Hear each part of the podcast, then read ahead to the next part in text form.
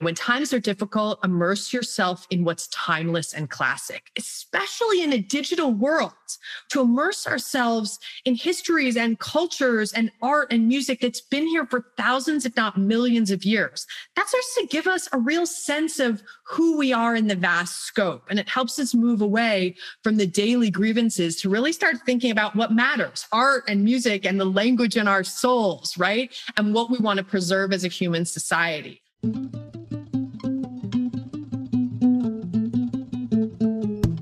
Welcome to the Book Society podcast. My guest today is Flynn Coleman.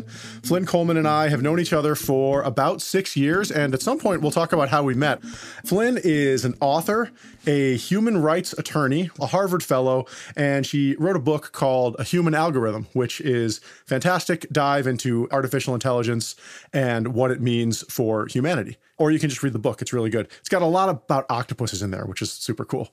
The book that Flynn picked today is When the Light of the World Was Subdued, Our Songs Came Through.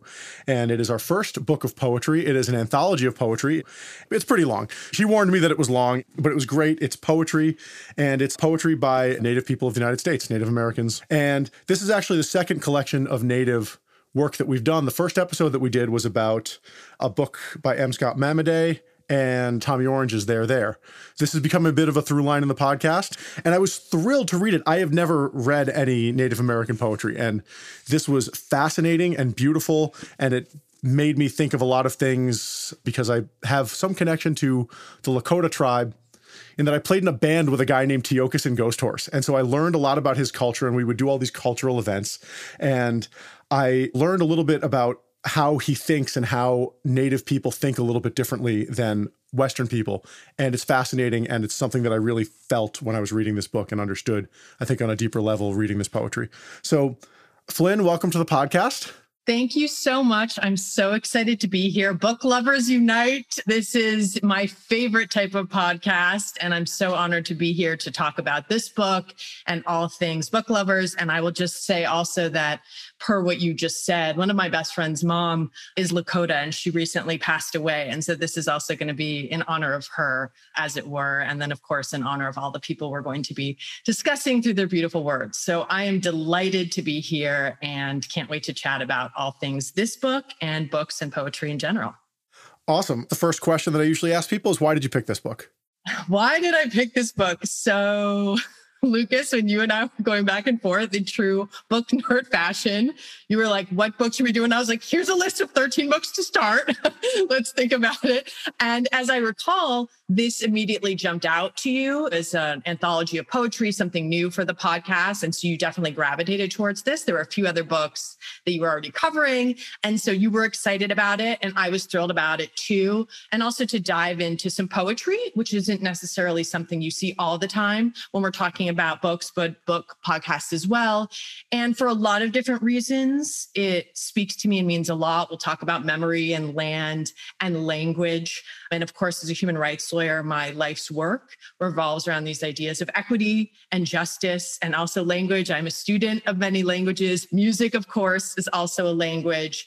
And so when we think about all of the reckonings that we have, are having, and will have around human rights abuses, violations, atrocity, and how we move forward to build a brighter future for the generations who will be, this is just such an important piece of work to me for so many different reasons. And it's very unique and circular and the scope is so vast. So I'm really excited to dive in. This is going to be very fun and meaningful for me as well. Fantastic. So it's an anthology of poetry by native people and it's translated into English. Most of these were written in English by people whose primary language is English. Even if they're native people and they live on a reservation or they grew up on a reservation, it seems that a lot of these poets wrote in English. Maybe not all of them, but several of them. So, like you, as a musician and a lover of books and language, ancient history, we share that in common as well. We're talking about this idea of language.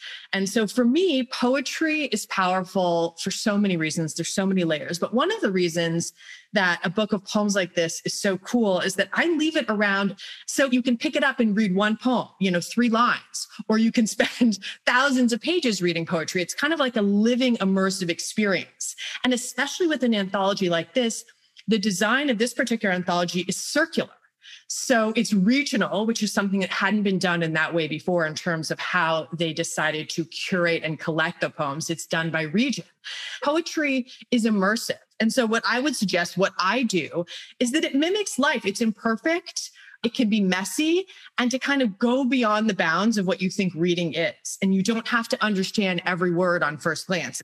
One of my favorite things to do is reread a book or rewatch a movie I love because you're always picking up new things. And I think it breaks us away from this myth that it has to have the beginning and the middle and the end, kind of like time is a human made construction, and to just loosen our grip on that a little bit and think about it more as this experience where we dive in, we might understand some things better than other. We might resonate with some things more than other. And it's a book you can pick up. You can read it all the way through. You can read a poem here or there, but I think it helps us just expand the scope of what's possible and also language. I think language is one of the really powerful themes of the book, of my life. I know of yours as well with music.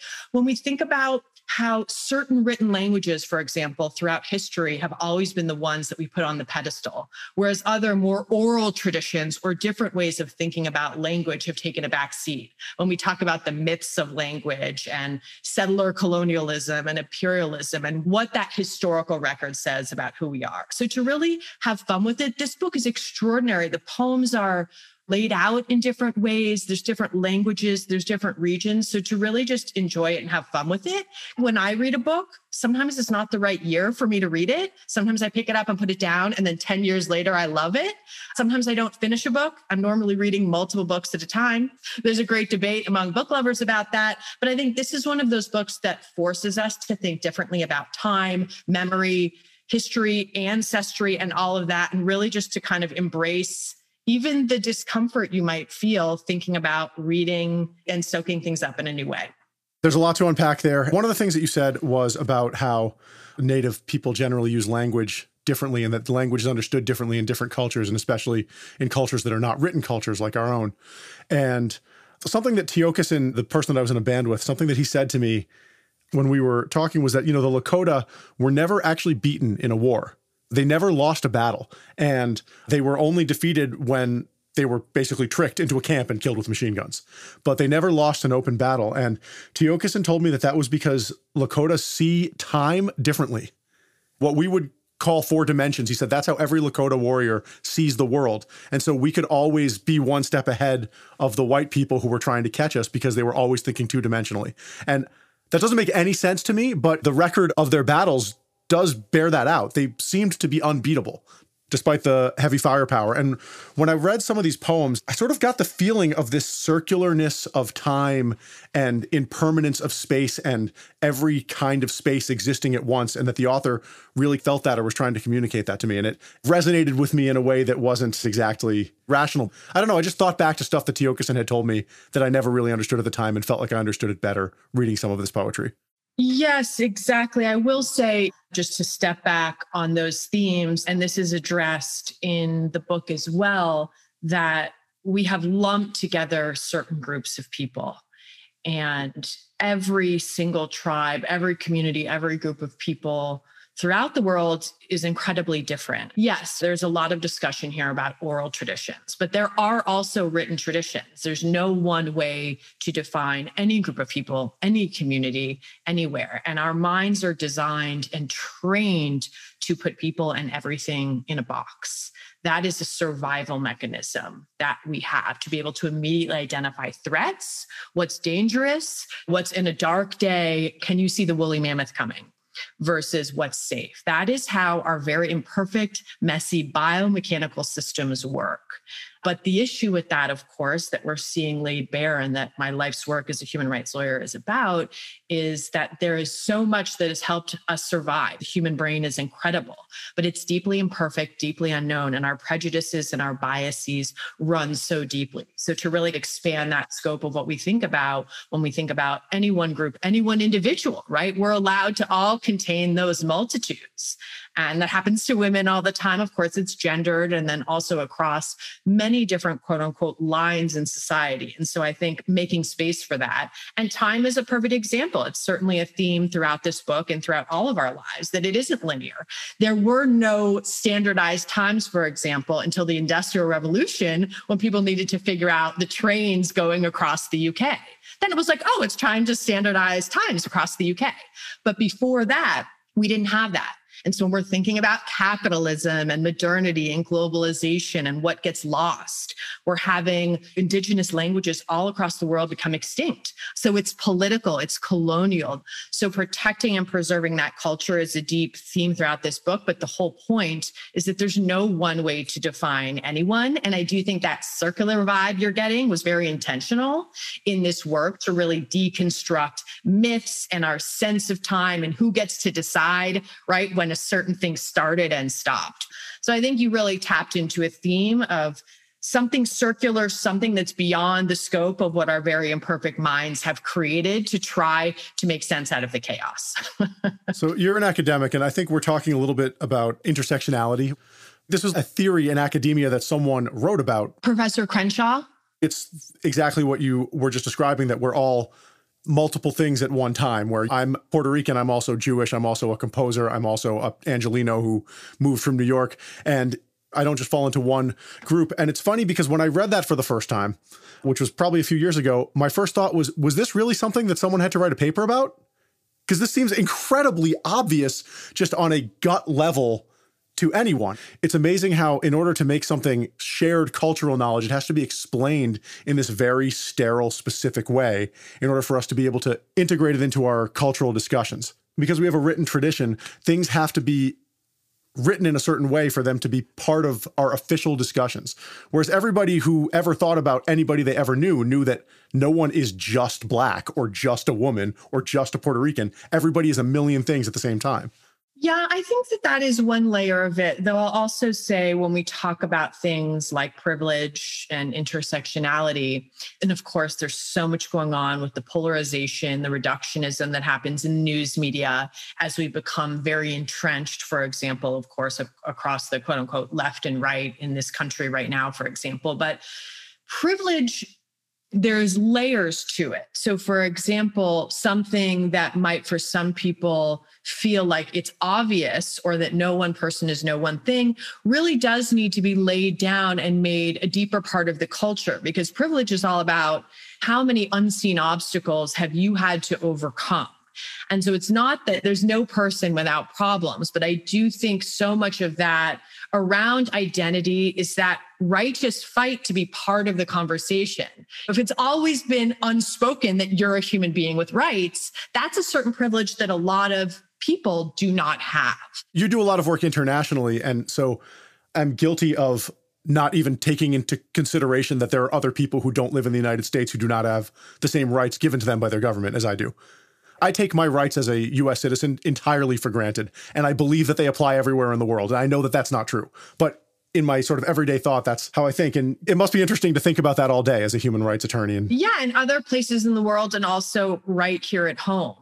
And I think that so much of that around class and around those privileges goes unspoken. And so, yes, in an ideal world, we would have a universal understanding that we all contain multitudes, but the reality is that certain groups of people have been reduced, whereas others have gotten to flourish for a whole host of layered reasons. And so I think really bringing light to all the incredible diversity within different communities, for example, through this book is important, first of all, because of the way that industries have an given those opportunities for people to shine in all of the glorious different ways that they want to. It becomes the invisible layers and the weights that get put on the shoulders of certain people become very difficult because, again, our brains are designed for that very binary categorization type thinking. And often some groups have not had that opportunity because it's not about giving voice. Everyone has a voice. It's around amplifying and creating those spaces for access and agency. So a book like this ends up being very radical, but at the same time, the traditions are ancient. It's just a matter of which languages, which histories have been uplifted versus which ones have been reduced down to the lowest common denominator. And so making space for all of that should be the most glorious, beautiful part of the ideal of America, for example. But in reality, we really have to face, I think, the most brutal aspects in order to see the most beautiful ones as well, which is so much of what my work is about. Because people ask all the time, how do you stay afloat thinking about your life as a war crimes genocide attorney? And it's because alongside the worst of humanity, I've seen the best. And it is our job and our sacred obligation to take care of each other and to create that space and also to build a world we'll never see. I think that's a thing we're facing too as a community, as a country, thinking about climate change, thinking about automation, thinking about pandemics. What would it look like if we were all building things that we ourselves would never benefit from individually?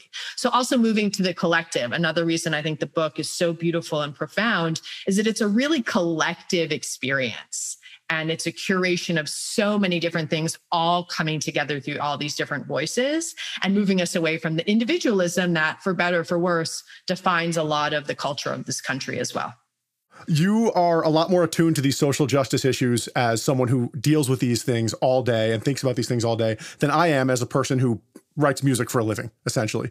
And one of the things that I've realized in doing this podcast and reading books from different cultures and taking whatever the guest recommends is like I said about intersectionality, these truths that to me seem like common sense, but that I never think about. And the fact that I never think about them is actually kind of criminal. The fact that I never think about them is marginalizing people that I don't know. And one of the things that I thought about when I read this was there's so many different tribes most of which I've never heard of represented in this book. This is very obvious, but of course, to say Native American is a little bit like saying Latin American. I mean, someone from Peru doesn't have that much in common with someone from Venezuela, other than a language, but they are lumped together as, oh, yeah, they're from south of Mexico. And so that's one region. I'm sure that every town in Peru has its own identity, and every town in Venezuela probably does as well. And that's something that this book, I think, is reclaiming a little bit for the native people. And that's something I got out of it was that, you know, there was an entire civilization here before we came here that was as multifaceted and complex and intricate as our own. Certainly, history books, the way that they're taught in middle schools and high schools, are guilty of just saying, well, Europeans came and then they got rid of all the Indians. And it doesn't talk about which Europeans came here and which Indians were here and what their fates were because many of them are still here. So, all of this to lead you to a question that I have wanted to ask you, which is you've studied genocide. What is genocide and what is the distinction between genocide and a war crime? Or is there a distinction? There's a lot in what you just said. And I do think there's a lot of important discussions around language and linguicide is also a discussion that's incredibly important to have. And so when we're talking about something like genocide, the intentional extermination of entire group of people, and we're talking about war crimes, crimes against humanity. And as this book addresses erasing language and culture and reducing that and hiding and revising history are all of the ways that the vanquishers and the victors cover up crimes and sanitize them through the history books. And so my life's work revolves around the idea that we're all equally and intrinsically valuable. And the Declaration of Human Rights in 1948 started to set those out in the wake of World War II. But when we're talking about, as you said, the idea that the country was founded by an erasure and a genocide of the people that were here, and how that becomes retold through the history books. And so I think that in addition to talking about the beauty of poetry and language, thinking about language and cultural preservation as the way to not just tell stories through generations, but to keep alive traditions when history or those with the guns came and said, This is not a culture that we want to survive because it impedes what we're doing. And so much of what I've seen in my work around genocide, of course, involves things like criminal tribunals, international tribunals that we've heard about and seen and that I've worked at, but also this idea of truth and memory. The families I've spoken to that have lost loved ones through eras of atrocity, they want to know what happened to their loved ones. You are seeing this right now in the news. You've probably seen the mass grave sites of Indigenous children throughout North America. Not just the covering up, but what really happened and telling the truth that right to truth is so incredibly important because that's how you face your past and you can't face your past without it. So truth is this beautiful, powerful tool for books and for literature, but also for our history as a human species to be able to tell the truth about what happened. And there is no reconciliation without that. There's truth and reconciliation. Families would need that ritual of things like burial and memory to move forward. And so I think hopefully we're at a place in society where we're finally starting to reckon with that. But this is a story that we see around the world which is that there have been governments that have wanted to erase entire cultures and civilizations. And then there needs to be that reclaiming done from that community within that community to reclaim language and history in their own way because the idea is that we should all be able to tell our own story in our own way. So in a way thinking about things like social justice and human rights and just being a human being is about being the guardians for each other and taking care of each other and making that space. And I do think also that's the power of language. Certainly, as a musician, this is something that clearly has been a passion of your life. And I think it's because that's kind of the deepest essence of who we are our language, our art, our music, how we express who we are in our way. And I think one of the interesting things about this book that I've also been writing and thinking about a lot is the idea of language, how it opens up avenues for truth and for storytelling. And it's in our DNA as human beings. It's the most human thing we do, but it's also limited. As is discussed in this book, the idea of Native American or Indigenous, it absolutely is a reduction of each individual community and tribe. And you see that all the time that language is limited and how we use language is important. For example, in the US, there's often a lot of use of wartime metaphor. We're fighting cancer, the war on cancer the war on drugs. So these are the types of things that enact a very militaristic way of thinking about things. In the genocide in Rwanda against the Tutsis in 1994, one of the most powerful mediums for inciting that particular genocide was the use of the word cockroaches over the radio. You dehumanize. Dehumanization is at the crux of all conflict, all human rights abuses, all genocide. So it's that humanization of who we are that is, I think, the deepest essence of the good in us. And it's the dehumanization that is what becomes incredibly dangerous across conflict. And I think that's the power of books and poetry of language. Same with music, it can light us up. But at the same time, when we become reduced by others to just one word or one category, that's when we start to flatten who we are. And it's so often something that happens very insidiously because the brain wants to categorize. There is no human being without biases and prejudices.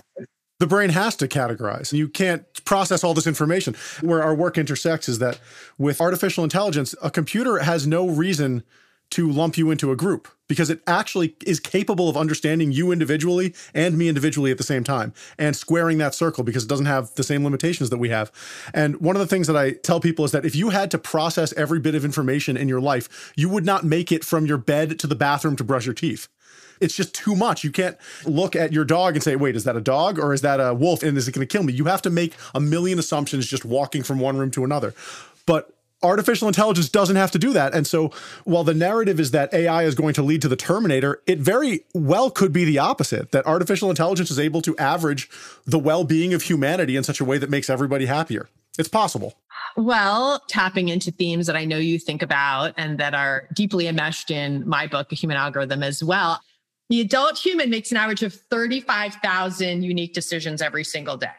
And so it's, as you just said, it's impossible to do that. So when we're thinking about offloading those tasks and when we're thinking about just the strain of being a human being and all of those tiny decisions we make every day, we really do actually start to see a lot of things. First of all, that we're often pretty terrible at making decisions and assessing risk as human beings. So that's one of the things we see, for example, across pandemics, the things that we're afraid of versus the things more likely to happen. Also explains a lot of the, for example, example, lack of empathy about climate change, something happening in a very real, very slow way. Also, talking about this idea of time and space. We are just a tiny speck of dust in a vast universe on a ball floating in the dark. And when we think about this idea of deep time or ancient time, which is why something like I know you also love to study ancient history is so incredibly important. I once, during a very difficult time, had a friend say to me, when times are difficult, immerse yourself in what's timeless and classic, especially in a digital world. To immerse ourselves in histories and cultures and art and music that's been here for thousands, if not millions of years. That starts to give us a real sense of who we are in the vast scope. And it helps us move away from the daily grievances to really start thinking about what matters art and music and the language in our souls, right? And what we want to preserve as a human society. Seth Godin also says something thinking about the difference between what's urgent and what's important, right? The email pinging across your desk, it makes us feel like we have to handle that. But what about handling who we want to be as a civilization to preserve for the next generation? It's so much easier to put that off because it's terrifying.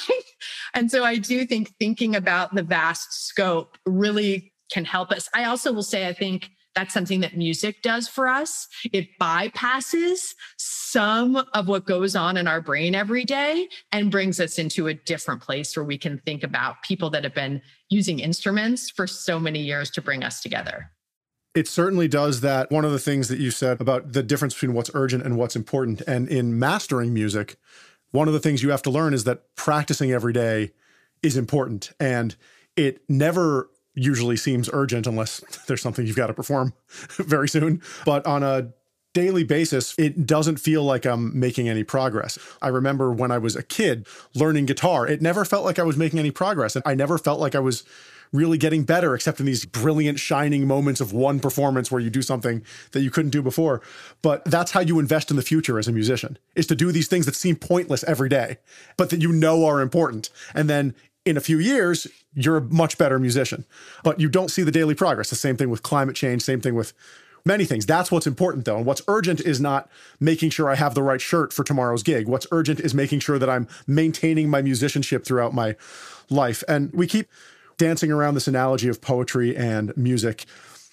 Poetry and music are approximations of time and approximations of truth and language is only ever really able to be an approximation of truth. And that's what makes it so beautiful and so satisfying but that's also what makes it so dangerous because we can't really know anything that we're not seeing in front of us. And even as science has shown us in the last few decades, we don't even see most of what we're actually seeing. We only see a very small sliver of reality with our senses. There's no way for you and I to know, Flynn, what Enheduanna was doing when she was writing down her verses as the first person to ever sign her name to a poem. There's no way for us to know really anything about her, but we as human beings fill in this story of, well, we know she was a priest, she was in Mesopotamia, she was Naram Sin's granddaughter, so she was the granddaughter of an emperor. And these are the things that we think she might have been thinking. And it's very satisfying to paint that picture, but it's an approximation of reality. And it only will ever be an approximation. First of all, I was writing about her recently as well. And I think she was in at least one of your other podcasts. She also has to come up regularly as a guest in your podcast.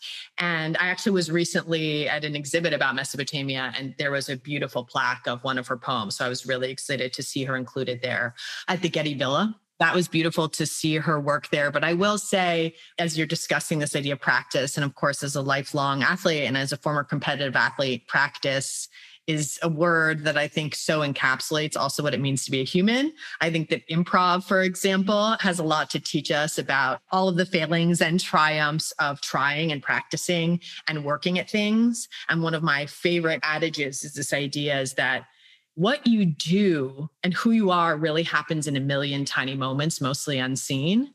Various thinkers and poets have said it in different ways, but I think about that all the time. We think it's that one pivotal moment or what's on our LinkedIn bio, but who we are is really a million tiny moments of practice, of hard work, or unseen kindnesses. And that's what makes up the scope and the story of our lives. It takes us away from the traditional myth of what it means to be a human going on this wild adventure that we call life and really letting go, loosening our grip on the rigidity of that helps us open doors that we maybe never even would have seen.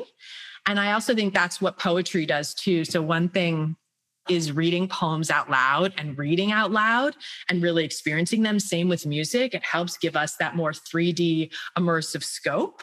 And when we're talking about things like oral traditions and that storytelling tradition, expanding the way that we take in that information in those languages. Because as you said, they're imperfect and they're, I think you called it a rough approximation, which is really true. And there's so many ways that we express ourselves through music, through art, through poetry, through dance, through theater. And every culture has a different way of doing it. But that coming together through those stories, I think is written in our DNA and how we express it is important and making room for all those different types of expression is equally as important as opposed to saying this is the canon. This is what's classic. Because as another lover of classics i was recently writing about antiquity and what gets included, right? And what gets to go on that pedestal and who even gets to have an esteemed ancient history is all part of the decisions that we make as individuals and as society every day to say whose work matters. And so I think that all of these points are really salient across what we learn, what we learn in school, and who we become, and thinking about a future that's making room for all of us. And to circle back to what you said about my book being about octopuses, which I love. like, can that just be the new blur? Because that's the plot twist. It's really about octopuses is that making room in the crucible of humanity for all living creatures and our environment is the secret agenda amidst all of what I'm doing as well to think about us as one small part of a vast ecosystem that we desperately need to protect. Fantastic. So, one of the things that I think that poetry actually tells us is that I think there's a distinction between thinking that everybody is equally deserving of love and compassion and that everybody is the same. Someone can be different than me and also equally deserving of love and compassion. One of the things I say all the time that's really critical in this work and in life is that sameness is not the same as equal worthiness or value. One of the things that's so incredibly important as human beings that we have to do is hold these multiple ideas in our minds and wrestle with them. Sameness does not equate to worthiness or value. I say something almost exactly the same in my book when I'm talking about octopuses. Billy the octopus resided at the Seattle Aquarium. I talk about this a lot in my book and my work because it's incredibly critical. There's a reason that certain groups of people or certain species get more protections than others. Because the octopus is so different from us in their habitat, in the way they use their brains, they have a distributed approach to intelligence again, the farther they are from our quote unquote normal understanding of what it means to a living being, often the further we are from that empathy and understanding. Now we're getting closer and closer, and there are some examples in art and media of coming closer to understanding some of these things. But the first thing I'll say is that's what I've been talking about. The us versus them means everything that looks or speaks or acts like us is in the us category, and everything else is in the them, which is why certain animals get more protections than others, for example.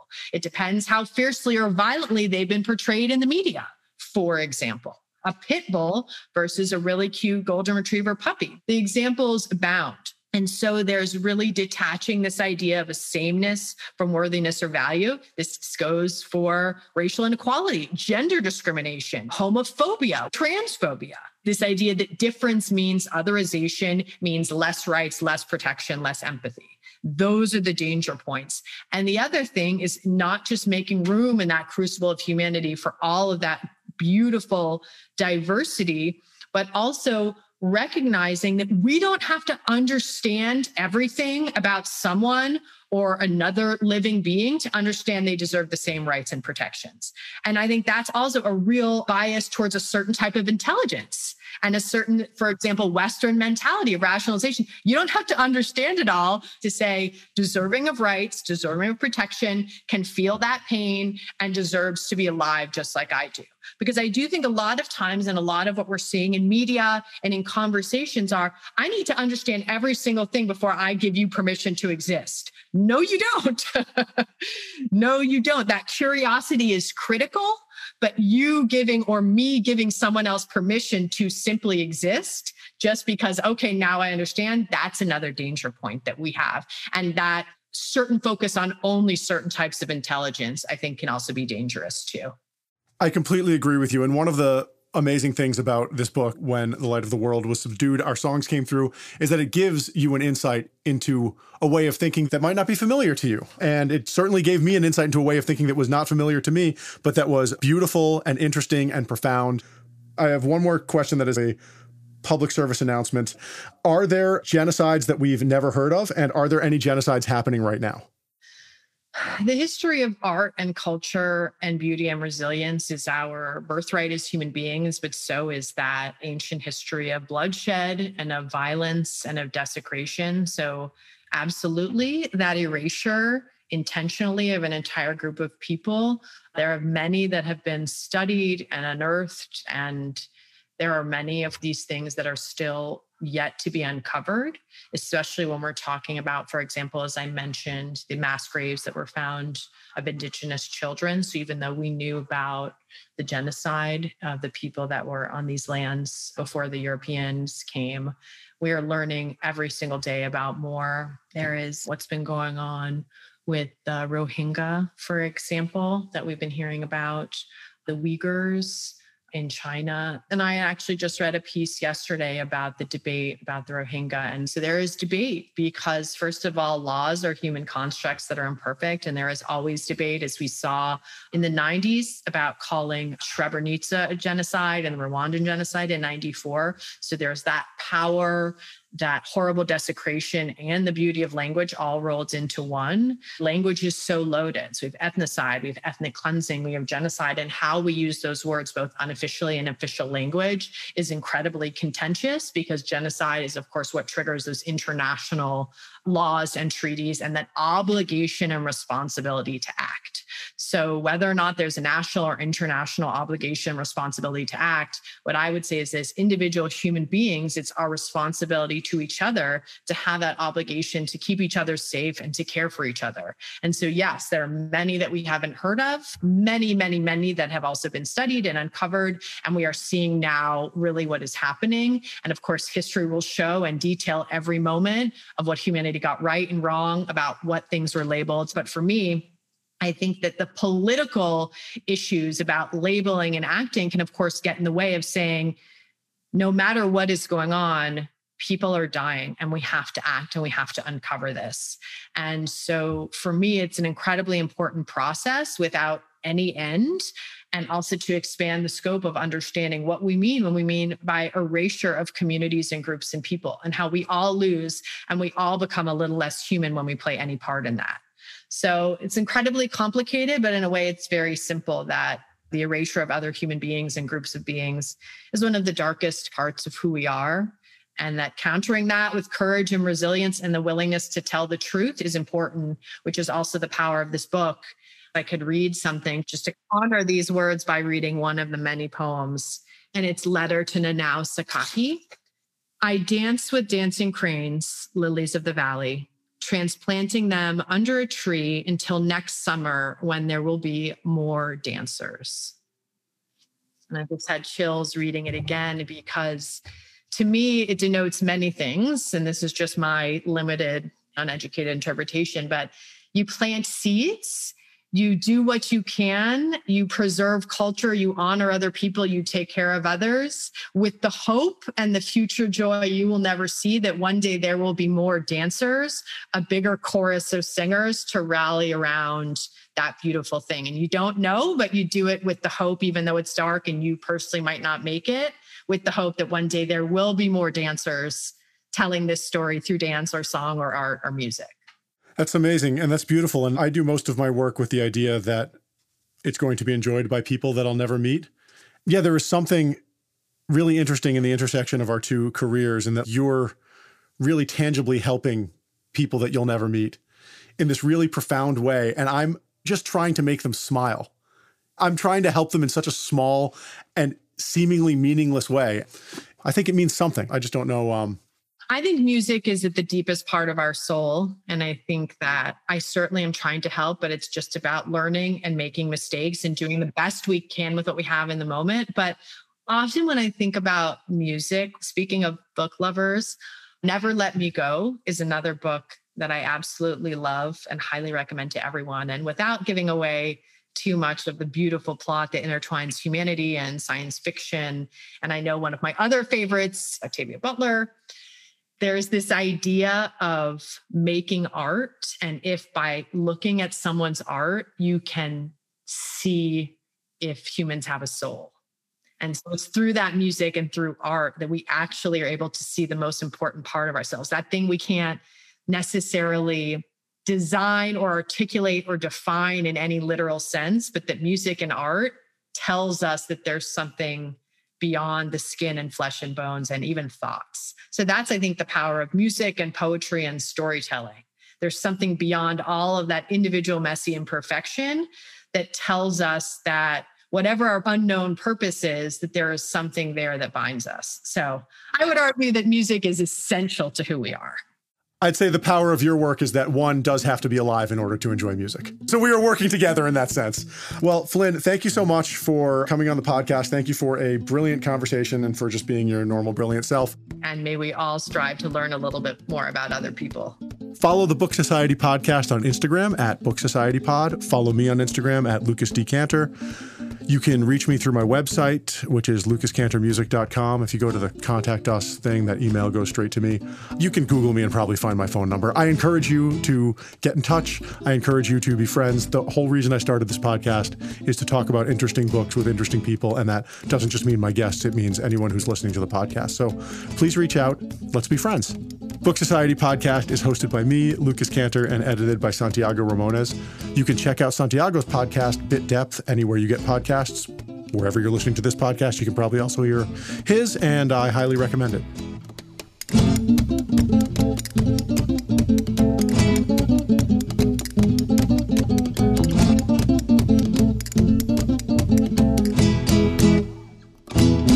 I did tease at the beginning that I should say how we met. So imagine this conversation that we just had if you were a person sitting between us in the middle seat of an airplane. and imagine the conversation lasted for six hours. And that's how Flynn and I met. We met on a plane, and it was pretty much like this from Los Angeles to New York.